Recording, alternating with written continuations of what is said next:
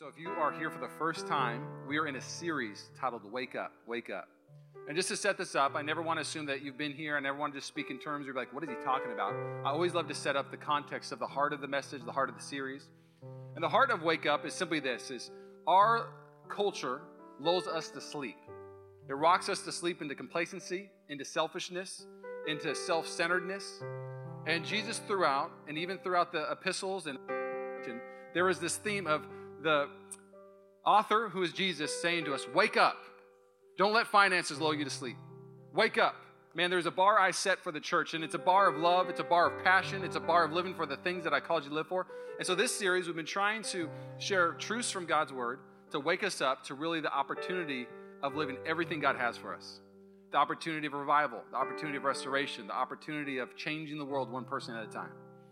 And so, tonight's message is titled, Wake Up and be the church. Everybody say church. Man, you interview 100 people, what is church like? They'll give you 100 different answers. They'll give you answers of people barking in the corner. They'll give you answers of somebody playing an organ at service. And if you raise your hands, they're going to throw you out because that's way too crazy. Again, church is so many different ways, but church is not a service. Church is a people, it's a movement. And the first story I'd love to share with you, it's very simple. Um, I'm going to pray actually, and we'll set you free early. It's amazing. I know you're like, wow, thank you. Uh, one of these days we're going to do the whole message like this. How's that sound? Uh, Lord, thank you. She's, she's not like that. Like, not today. Um, Lord, thank you for Lacey. What a gift Lacey is. Come on, everybody get up for Lacey. Yeah! Yeah! Yeah! I don't know a lot about music, but Lacey's like the best of the best. The Lord literally sends the best, and so very thankful for Lacey. Lord, we thank you for tonight. We thank you for the gift that it is to come into your house. Lord, this is Shadelands Art Center, but tonight it is the house of God. Your spirit is here. We're worshiping you. We're going to glorify you. So, Lord, bless the message. I pray my words fall to the floor and your words soar. Oh, God, we need you. We need you. And everybody sit. All right, let's get to work. Let's get to work. All right, so wake up, wake up. Uh, this past week, uh, one of my buddies took me golfing for my birthday. Well, actually, no, we went golfing. It was my birthday week, but we went golfing together. And uh, this guy pairs up with us. We're just two people. And this guy pairs up with us, and he pulls up in his cart, and just going to set the stage, okay? He has a pro golfer bag. It's pure leather. It's gorgeous, okay? He has all the nice, newest clubs. This guy looks like a PGA golfer. And I was like, oh, man. I'm not bad, but I'm not great. I'm, I'm in between. I'm in the middle. You know what I'm saying? I'm not going to embarrass myself, but I'm not going to be like, hey, I want to golf with that guy again. He's awesome. I'm okay. Okay, I hit some trees when I play. So this guy, though, I was like, oh, he's going to be so good. He's not going to like golfing with me. So he gets up there. He gets his driver, and he swings his club. And the fairway is straight ahead, but he hooks the golf ball, I mean, like 100 yards that way into the trees. And I was like, I didn't know this. He's like, he's like, and I was like, oh my gosh. I was like nervous for my life. I stepped back. He put another golf ball out, and I was like, oh, maybe he's rusty. Again, into the trees. And I thought to myself, I was like, man, you can't be that guy. And what I mean by that is, you can't be the guy with all the gear, but none of the game. You can't do that. You can't show up to basketball and have the Jordans and the shorts and the tank top, and you're like, hey, you guys want to play some ball? And then they throw it to you, and you're like, Wee! you know, you can't do that. If you're a parent of a kid, just to give you a heads up, don't buy them all the gear right away, okay? You don't want your kid to be the kid with all the gear, none of the game. It's not a good look. I remember being a kid and picking those kids in, in basketball, like, oh, that guy, he's wearing Jordans. I pick him, and then he could barely run down the court. He like like kick it up in the hoop. Anyways, so catch this. I believe one of the biggest complaints against the church is the church has all the gear, but none of the game. I'm talking about that. Let, let, let, me, let, me, let me unpack this for a second. I believe Jesus uh, despised this type of church. I'll prove it to you in Matthew. It says this. He came on the scenes, and the Pharisees and the scribes, he says this to them Woe to you, teachers, the law and the Pharisees, you hypocrites! You are like whitewashed tombs, which look beautiful on the outside, but on the inside are full of bones of the dead and everything unclean. Basically, what Jesus is saying, you whitewashed tombs. Hey, you look the part, you got all the gear for Christianity. You dress the way you're supposed to dress, walk the way you're supposed to dress, you even talk it. But when it actually comes to living out what I want you to live out, you are nothing. You got none of the game. And he, he despised it. And what happens in the church, and I believe the complaint against the church in our culture, is the church has the services. They make sure to tell you that you're not supposed to follow these rules. But then when it comes down to actually living out the gospel message of loving a broken world, man, they say, man, you got no game. And I'm not saying that to our church, I'm saying it to myself, and I'm saying it to you. Let's make it a little more personal. Do you have all the gear but none of the game? When you leave these doors, man, do you have the, the love of God in you to actually change the world? Do you have the joy of God to change a climate of a room when you walk into it? My prayer today is when I talk about being the church is I want us to have a church where people come into Mission Church, and of course they enjoy a Sunday morning and Sunday night, but when we leave here, Mission Church is changing the world outside these walls. That you got the game to literally walk into a place and say, man, I'm bringing love today. I'm bringing love wherever I'm at. And, and when I get the chance to hit that golf ball, I'm not going to shank it 100 yards left. I'm going to hit a home run because that's what Jesus does. He hits home runs. And so as we go through three points, I'm going to uh, share three simple points that I believe the church is supposed to be great at. Not okay at. I believe you're supposed to be great at it. I believe you're supposed to be the best at it, okay? And when I share these three points, it's one of those things where, how I put this? Um, feedback. Let's use the word feedback. Uh, constructive criticism. Who loves being told when they're wrong? Raise your hand. Like, yeah. Not a lot of us are like, oh, just, I mean, I, um, I call it um, uh, I, different mindsets uh, re- react to feedback differently, okay? And what I mean by that is if I told you, hey, stop doing that, there are people who are what I call the justified mindset. Well, you don't understand what I've been through. You don't understand what I'm doing right now. Don't you tell me, you, you don't get me. So you, you justify why you're acting that way. Some of you are what I call the quitter mindset. Don't do that. Fine, I won't do anything anymore. I'll just sit in the corner and cry. That's the quitter mindset, okay? Yeah, yeah. Um, I don't know why that laughs so much. Like, yeah, I know a guy like that. Anyways, okay. So the quitter mindset. Then you have other mindsets that I'm just being honest. I call it the apathetic mindset. You just don't care. You don't really think about it. That's one of the biggest complaints in the Old Testament to the church. They're just unconcerned. Your mind says, I really don't care about doing something great. I really don't care about seeing something great. That's just my mindset. I just don't care. At the end of the week, I really don't care what happened. And then there's another mindset. And I would call it the mindset of heaven. It's the mindset of victory. It's, it's, it's, it's a growth mindset. They did a survey 90% of leaders believe they're in the top 10% of growth. AKA saying that 90% think they've already arrived and they're amazing. That's a very sad stat. When I read it, though, I was like, I thought I was in the top 10%. uh, I, I, I hope I'm in the top 50 now. I want to grow. And I want, to, I want the word to correct me. I want it to challenge me. The way that you receive feedback from the word of God will determine, I believe, the promise and provision in your life. If you can't be shaped by the word of God, say goodnight. Have fun circling the same mountain for the rest of your life. But man, I believe that God has great things for you, and He wants to set you on a path where you could change people's uh, lives and change your own life and be a blessing and then also be blessed. Does that sound good? All right, so let's look at the first, uh, first point I think the church is supposed to be amazing at. The first one is simply this I believe we're supposed to be amazing at being faithful servants. Faithful servants. Have you ever met anybody, and I'll talk a little bit about this next week. They love the Lord. Like they're like, they talk about Jesus all the time. They love Jesus, but they're the worst employees at your work. Have you ever met those people? They're inconsistent, they're moody, but oh, they just love God, okay? I believe that is a oxymoron, not an oxymoron. It just it doesn't happen like, oh, he's a jerk, but he loves God. Terrible employee, but he loves God. That is not a, an equation that I believe God wants for his church. I believe he wants faithful servants working at a level that glorifies his name. Just Google the scripture of working at your best. And I'm going to show you a couple of scriptures. But the first thing I believe that we're supposed to have is a faithfulness about us. A faithful servant thing. Turn your Bibles to Matthew 25, you have your Bibles. We're going to start with verse 14. And it's the parable of the three servants. Now, to set up the context of this verse, I'm going to read the first three verses, the first verse, and unpack it. Says this in 14 Again, the kingdom of heaven can be illustrated by the story of a man going on a long trip. He called together his servants and entrusted his money to them while he was gone. Stop. So, parables are short stories with big truths. They're not allegories. You just don't go straight across. God is trying to show us a big truth. The man on a business trip, he is saying is himself, okay? And he's talking about his second coming. So, Jesus is setting this up with his disciples. I'm going to leave.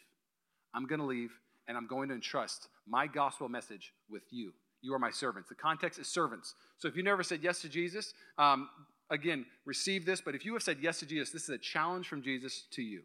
So there's three servants. And what you'll find interesting about these three servants is he gives them things of value.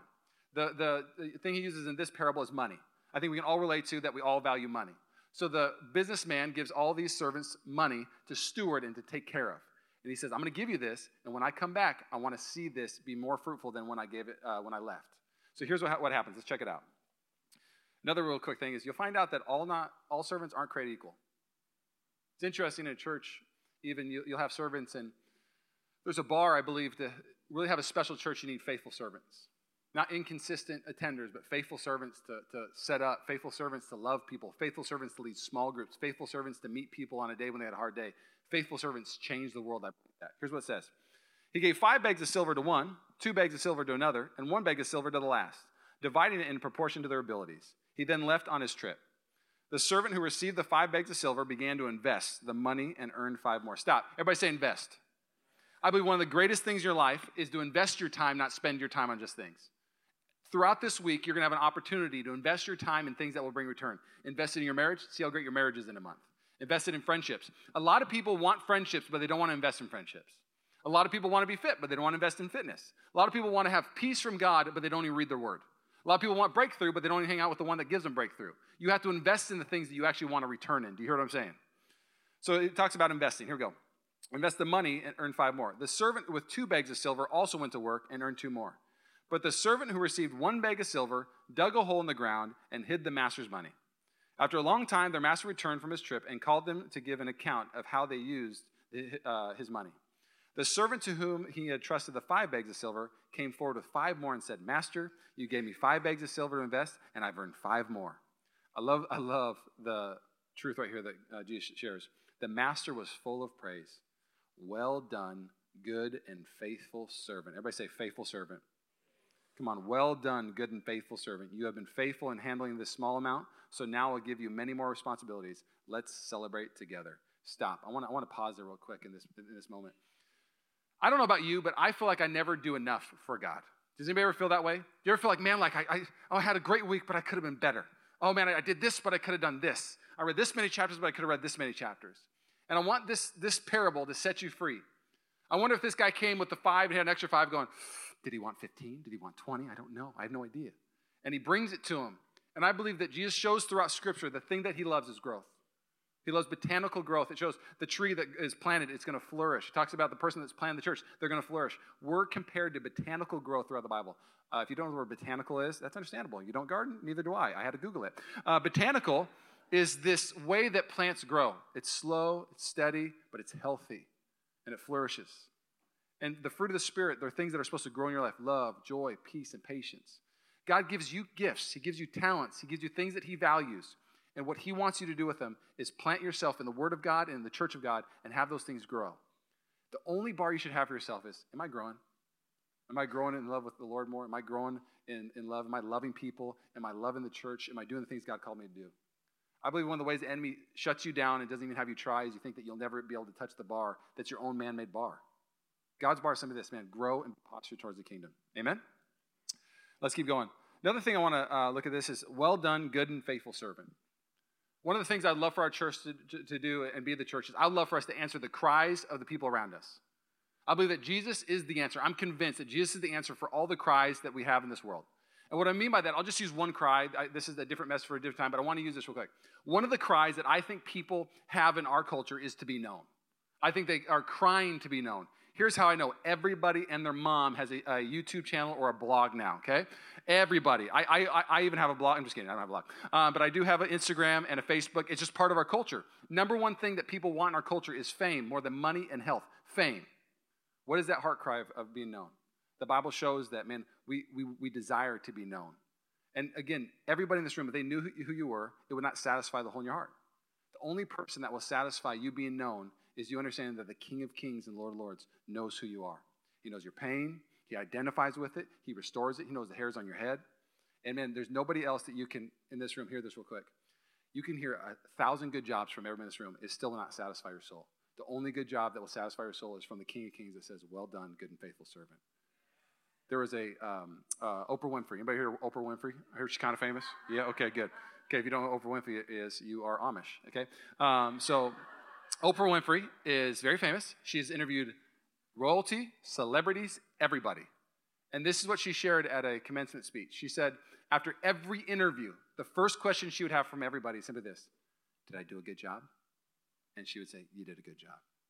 All of us desire to do a good job. And all of us desire, even famous people in royalty desire to hear this Well done. Good job. The problem is, is that that wiring in you, the world cannot satisfy that good job. Matthew 25 shows us, man, be a faithful servant and hear the Lord say through his spirit, hear the Lord say through his word, good, uh, well done, good and faithful servant. And at the end of your life, oh my goodness, just wait, it's going to be amazing. Can I get an amen? All right, let's keep going. I am sweaty. Okay. Uh, sorry. Let's keep going. The servant who had two bags of silver came forward and said, Master, you gave me two bags of silver to invest, and I earned two more. The master said, Well done, good and faithful servant. You have been faithful in handling the small amount, so now I'll give you many more responsibilities. Let's celebrate together. Again, I love that even at the moment when you give it to him, that it happens. The Lord loves to celebrate the growth and the progress. Stop and celebrate. Jesus wants to stop and celebrate with you along the journey. I preached a message a few weeks ago, one of my favorite ones I've ever preached, and I preached it to myself. Is man, I don't celebrate enough the things God's done in my life and what He's going to do in my life. Celebration key for a Christian. Okay. Goes on to say, the servant with one bag of silver came and said, Master, I knew you were a harsh man harvesting crops you didn't plant and gathering crops you didn't cultivate. I was afraid I would lose your money, so I hid it in the earth. Look, here's your money back. What an interesting mindset. Some people have a fear mindset. You never try because you're afraid to fail.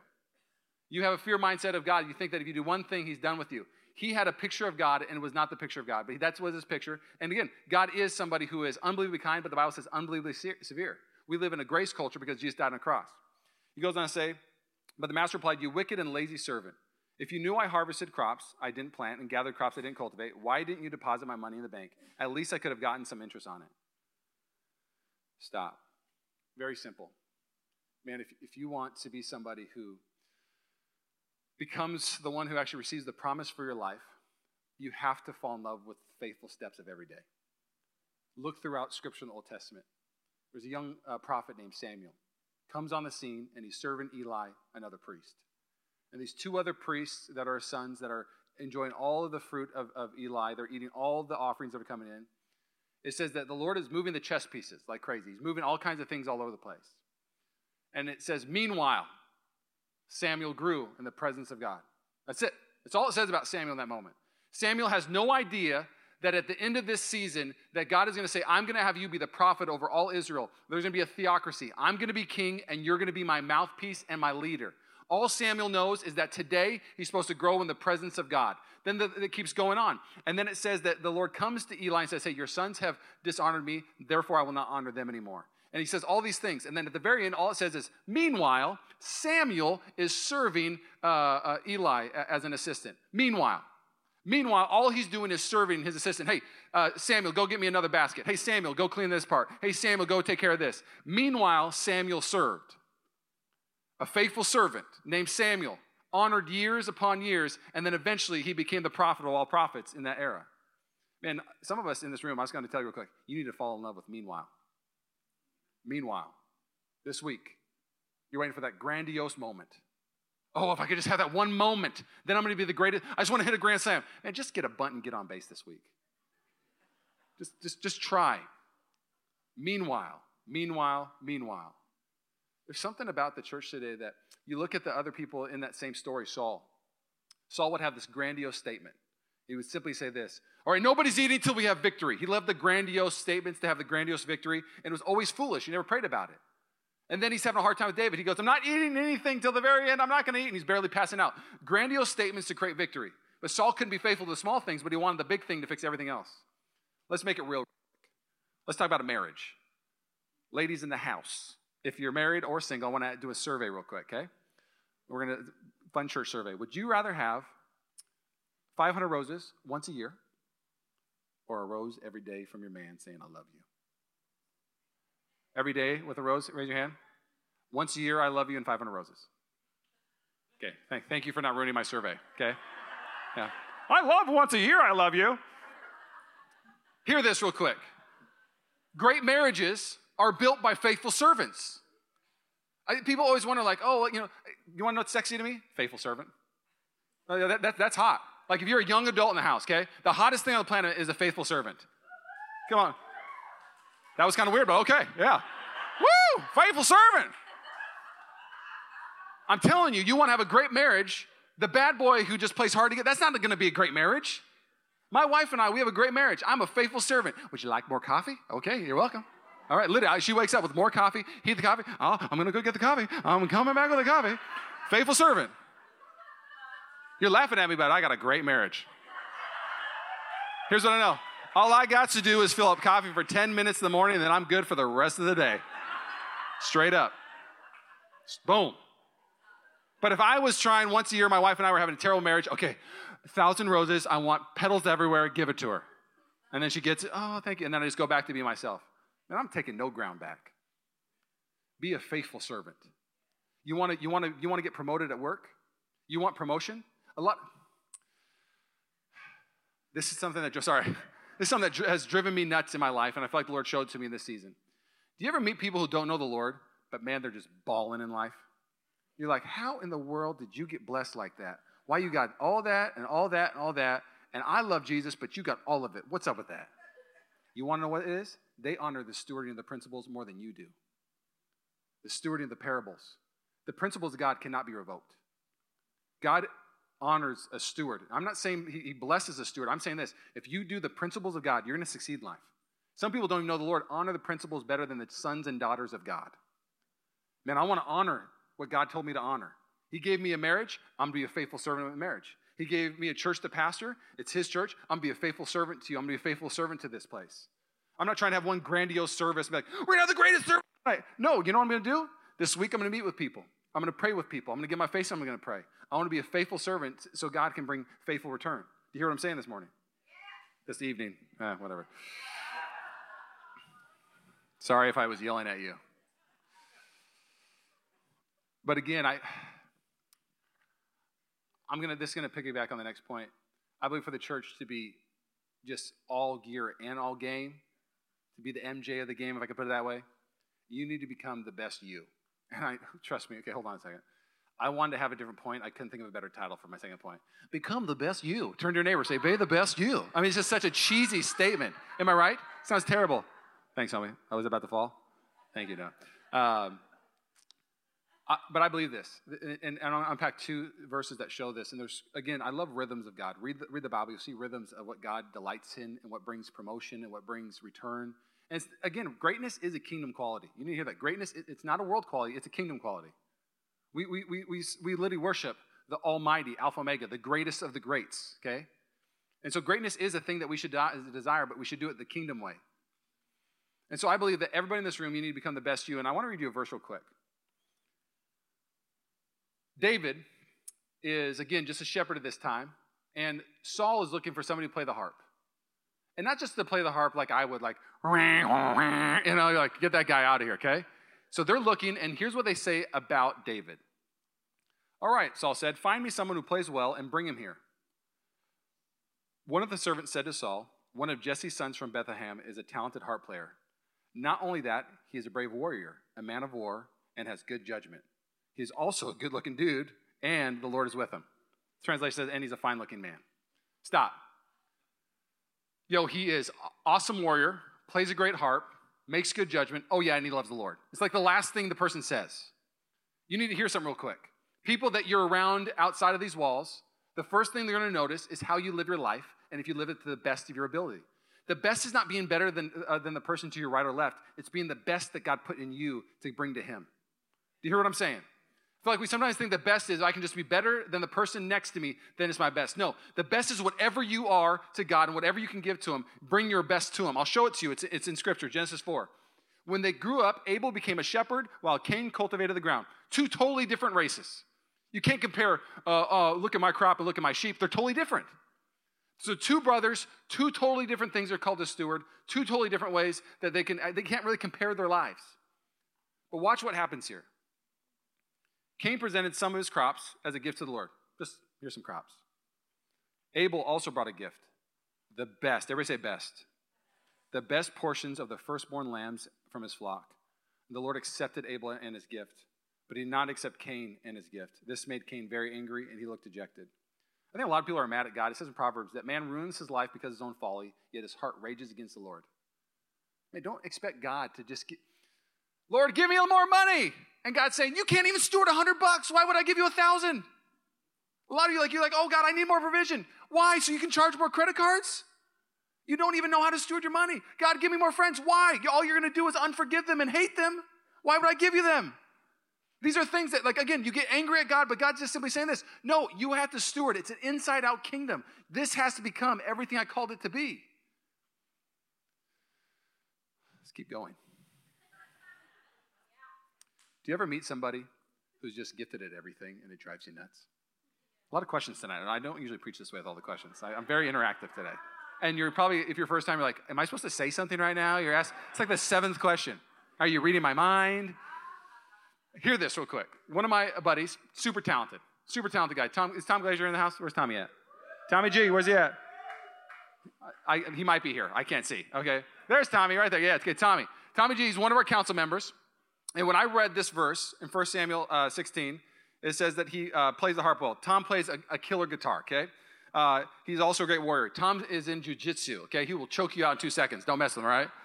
Actually, he showed me like one move this week and I got afraid, okay? Um, so he's a great warrior, okay? He is a man of great judgment. Tom leads a great company, makes great decisions, okay? And last but not least, oh yeah, he loves the Lord. No, real quick. I thought maybe this guy's not good at fixing Jeeps. I brought my Jeep over so he could help me put the top on. I held the flashlight and he did everything, okay? I was like this, you're doing a great job. You're doing a great job. Yeah, I mean, literally, I haven't found something he's not good at, which again, I love him, but still kind of, it kind of bothers me a little bit. You know what I'm saying? I'm like, okay, Lord, you gave him like seven tools in his toolbox, and I just got this hammer, and I don't know what I'm supposed to do with my hammer. Okay, just I'm keeping it real. All right. I want you to catch this real quick.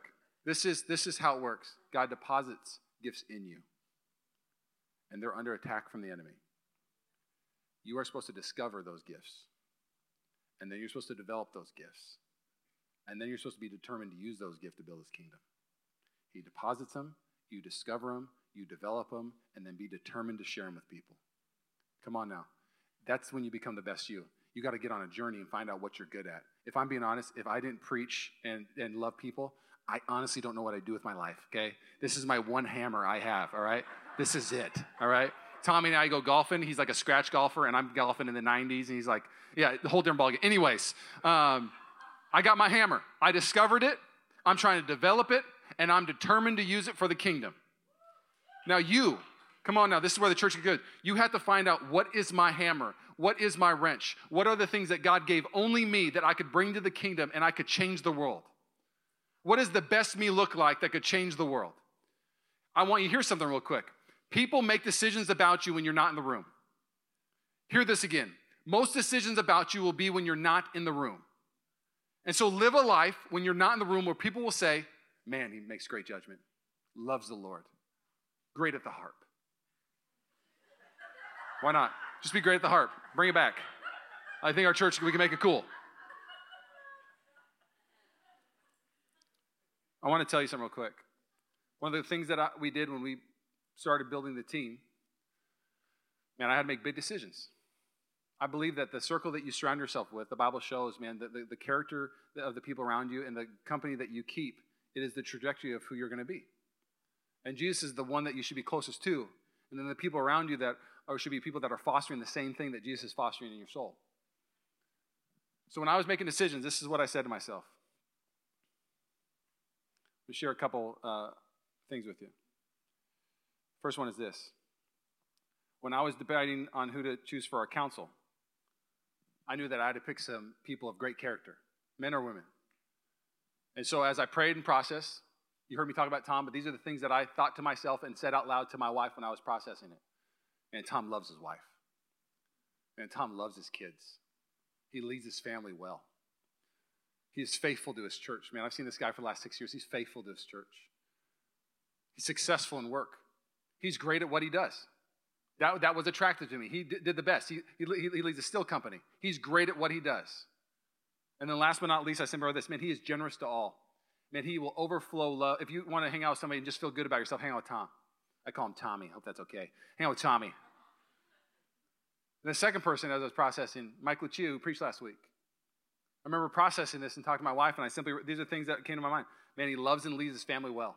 You're going to hear a lot of the same ones because these are things that are important to God, therefore they're important to me. These are the things, that's the faithful servant stuff. He just is not, not nice to his wife once in a while. Man, he loves his family well. He leads his family well. He serves his family well. Man, he opens his house to people. Man, they're, they're always inviting people. They want people to feel loved. They want to create community because God is a God of community. I saw that. I was like, man, I want that. I want that in my life. And the last but not least, I remember this. Man, he is successful in his job. There's another one. Man, he, he is successful at what he does. I'll never forget there was a person that came to church because of this very reason. They said, hey, so why'd you come? Because I saw the grass outside. The grass outside. The grass? They're like, yeah, if you can take care of the grass that well, then you can take care of me, I'm guessing. Come on, I want you to hear that real quick. If you can't take care of your own life, why would anybody come to you to ask if you can take care of them? Help me get to where I'm supposed to be. If you can't take care of your own stuff. Now, I'm not saying for you to be perfect. one of the greatest testimonies is when we show people, man, check out this mess. And they're like, oh my gosh, you're a freak. I know, right? Jesus loves me. Let's keep going. When we were choosing our staff and I was hiring people, pay was nothing, but still, I was hiring people. you want to make zero dollars and work for Jesus? I'm in. Yeah, all right.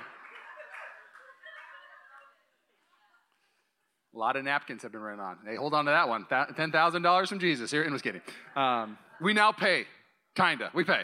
Um, we pay, we pay. We pay stipends and we pay salaries. Um, Caleb, when I was processing Caleb, these are things that he was in the room. I, I literally processed these things. Man, ever since I've known that kid since eighth grade, he's loved Jesus with all his heart. Man, what eighth grader asks you, what eighth grader asks you, can we go in a Devo before school? I'm like, man, I don't want to wake up at 6 a.m. before you. I got to sleep in, bro. I'm a youth pastor. I, I woke up, I picked that kid up at 6 a.m. We'd go to Starbucks and we'd read the word and I'd drop him off at school. What eighth grader wants that? That's never died in him. It's, it's still passion today. Shane, our production pastor. I served with Shane in LA. And when we were flying back from a church, his name popped in my head because, man, I was like, man, we need a production pastor. We need somebody to steward the, this part of ministry that is such a big deal for people to see the gospel, hear the gospel, and steward it, not only steward it, but steward it with a love that's from the kingdom. And so I started thinking about Shane when I was at Media City. He was there early serving, and he was leaving late serving. And the whole time he served, he served with joy and a smile on his face. For every year that I was with Shane, I never saw him blow up on one person the whole time I was there. And I, tell, I told Rachel, I said, I'm going to call this guy named Shane, and I'm going to ask him to come up and be our production pastor and I'm going to ask him to come up and basically pay him nothing, but maybe he'll move his whole family and just do it because he loves Jesus. And so I remember calling Shane, and the Lord told him yes, and him and his wife, Carrie, that we love to death, they moved up here. But the reason why Shane got the call from me was not because he made one grandiose statement. It's because he was faithful for year after year in front of me, serving God, and he was talented in what he did. He was talented in something that I don't, I would explode these TVs if it was me, okay? I'm almost done. Casey. KCR, yeah, come on. You're like, if this is your first time, like, does he talk about everybody like this? Yes. All right. Uh, this is. I, I, want to hear this real quick. Casey, when we were starting this journey, we, I remember it was after our first or second service. She's just serving. She's trying to help here, and she's helping there. And Rachel comes up to me and goes, do you, do you see what Casey's doing? She's administrating everything. And again, I'm not the most administrative person, and that's one of the first things that you need to have on your team as a church is somebody who can administer and really be the logistics. So the blood the heart, if this is the skeleton, that can flow everywhere, that the love of God can flow everywhere. There's no, that, that, that no balls drop so people feel loved. When you shoot an email, if you shot it to me, all at me, there'd be a lot of offended people at our church. I'm just going to be honest. I remember saying to Rachel, and me and Rachel talking, man, she has such a hunger to become everything God called her to be. And she loves people so well. She's always meeting with people who need to meet. Her, her time, she gives it away all the time. If somebody's sad, come over to my, she's always with people. She loves people. Rachel, we got to hire her. I want you to hear this real quick. If you want the things of God and to walk through the door, man, start stewarding your life at a different level. Start bringing your best, whatever it is, wherever you're at, just bring that best. Because here's the deal God is the promoter, not man. He will bring provision to your company. He'll bring provision to your family. He will promote your family. This is not some pros. Isn't it weird that prosperity is such a polarizing word in church? It's either like evil or it's fantastic. You know what I'm saying? Like, tell me more. Um, Man, the goal is never prosperity, the goal is Jesus. But man, it's not a bad news gospel. It's not a poverty gospel. It's not even a prosperity gospel. It is a Jesus shepherd who came to give an abundant life gospel. I'm going to invite the worship team to come up. I'm going to finish with this. So let's recap real quick. The first thing that we need to do as a church to have all the game is be faithful servants. It's not the greatest, like, oh, I, I want, I want a better statement. No, that, that, that is unbelievably powerful. If you just write that down, I'm going to be a faithful servant this week. Just watch even how your life starts to change. Man, I hope that happens. Second thing I just simply said is, man, you need to become the best you. Whatever your tools are, become the best at it. So when people talk about you behind your back, man, they brag about the best you. Last but not least, the church is going to get really powerful, really impactful when everybody's preaching the gospel. When everybody's preaching the gospel. here's what I mean by that. I'm going to read you Psalm 19. Psalm 19. Got a little bookmarker in here. If you're wondering what my bookmarker in my Bible is, it's a ticket stub from the Warriors, courts, courtside, A1, seat one, straight up. Where's my boy Nick at? I love you, Nick. I love you. Love you. Nick goes, hey, you want to go to a game with me? I thought, like, oh, yeah, sure. I had no idea. We kept walking to the seats. I was like, where are we going? Sometimes I just look at this ticket. You to know that. So look at it. Anyways, okay. Psalm 19. I read it earlier. I'm going to read it one more time because it's that powerful. C.S. Lewis, and nobody in this room can argue with C.S. Lewis. Don't even try it, all right? You know, C.S. Lewis is one of the greatest theologians, greatest authors of all time. Uh, apologetics. I mean, he's Mere Christianity. If you haven't read it, have fun, okay? Psalm 19, he says that it's the best psalm there is and one of the greatest lyrics of all time. I'm going to read you the first four chapters, but I encourage you to go home and read the whole thing. It's one of the most powerful psalms that you can read. But he says this The heavens proclaim the glory of God, the skies display his craftsmanship. Day after day, they continue to speak. Night after night, they make him known. They speak without a sound or a word. Their voice is never heard, yet their message has gone throughout the earth and their words to all the world. How does that happen? No words, but everybody knows about it. No words, but everybody knows about it. You could say simply this, for a lack of a better term it is a silent sermon. It is a sermon being preached by the creation that God's created them. Your life is a silent sermon. It is going to preach God, or it's going to preach selfishness, or it's going to preach the world, it's going to preach brokenness, it's going to preach whatever your mindset is. Whatever you live your life is, you're preaching some kind of way of life. It just says, I'm the way, the truth, and the life. Let's keep going. Some of the greatest stories in all the gospel are not people preaching, it's them living their life. I think one of the greatest sermons ever lived is Shadrach, Meshach, and Abednego. Some kids call Shadrach, Meshach, and Winnebago. All good. All good, little guy. Sure, Winnebago. They go into a fire because they say, I don't want to be, I'm not going to be like this world. I'm set apart. My worship's for God only. I love God. If me loving God's going to get me in trouble, then sign me up for trouble because I love Jesus. They throw him into the fireplace, big old fire thing, and guess what happens? They're dancing in the fire, okay? This would be my dance. Okay, it'd be the magic yo-yo. Like, oh my gosh, are he doing the magic yo-yo in the fire? Yes, they are doing the magic yo-yo. They're dancing. They come out of the fire and they don't smell like it. They just got burned up. The reason why that's one of my favorite sermons of all time is a lot of people in this room, you've been thrown into brokenness. But because of Jesus, your life doesn't look like brokenness. Your sermon is restoration. You don't smell like brokenness. You don't smell like abuse. You don't smell like cuss words. You don't smell like any of those things because Jesus was with you when you were being broken and he was restoring what the enemy was trying to destroy. Lazarus, one of the greatest sermons of all time. Didn't really say anything, he was just dead. Talk about pretty easy way to preach a sermon.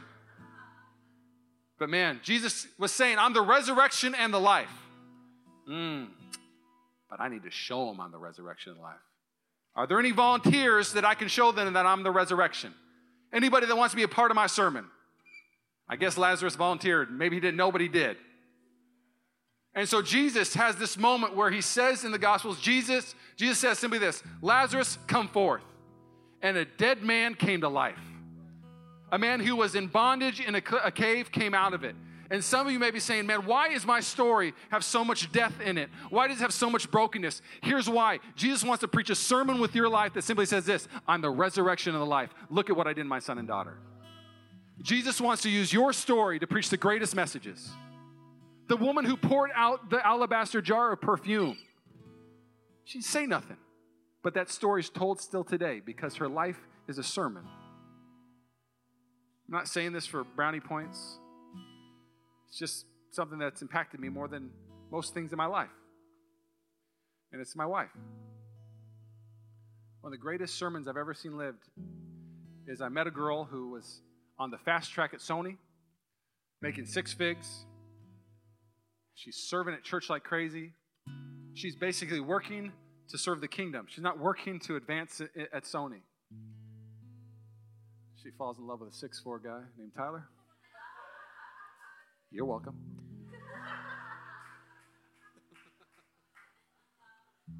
We're married for four months. She's given her education to this career, everything. We pray and process like, hey, you want to move up to Danville and do ministry together? You want to make $20,000 a year? That's literally what she got paid. You want to take a over 50% pay cut with me and go up to Danville? And it wasn't like a, fine, I'll go. It was a, I get to build a kingdom with my life. I get to go up and I'll walk away from this. I'll say yes to 20 grand. I'll live in a one bedroom apartment. I'll walk away from all this if I get to build the kingdom. Man, I want to build the kingdom with people like that. I never walked away from six figs. I walked away from poverty, and now I'm rich to myself. At least I'm rich. You know, I live in a duplex, but I feel rich. You're in the house and you know who you are. You've sacrificed for God, and He sees it. Keep sacrificing because, man, that message is getting better and better. Preach the sermon of your life. Man, the, the church is going to get nasty powerful. Come on, I'm going to use nasty. It's going to get good. It's going to get real good. When the world offers you everything and you say, I'm out, I want the thing, and it's Jesus. Man, when you see people live that life, it inspires you to give up things. I don't know if I would have planted a church if I didn't see Rachel sacrifice. I don't know. It would have been too scary. I grew up poor. I had a good salary. I, I had a golf membership even. I didn't know that was possible. I didn't tell anybody when I worked there because it was kind of weird. On, you got a golf membership, Pastor? That's not biblical. Um, but man, my wife's life inspired me to live out my sermon and live a life that inspires other people to live out their sermon. Does that sound good?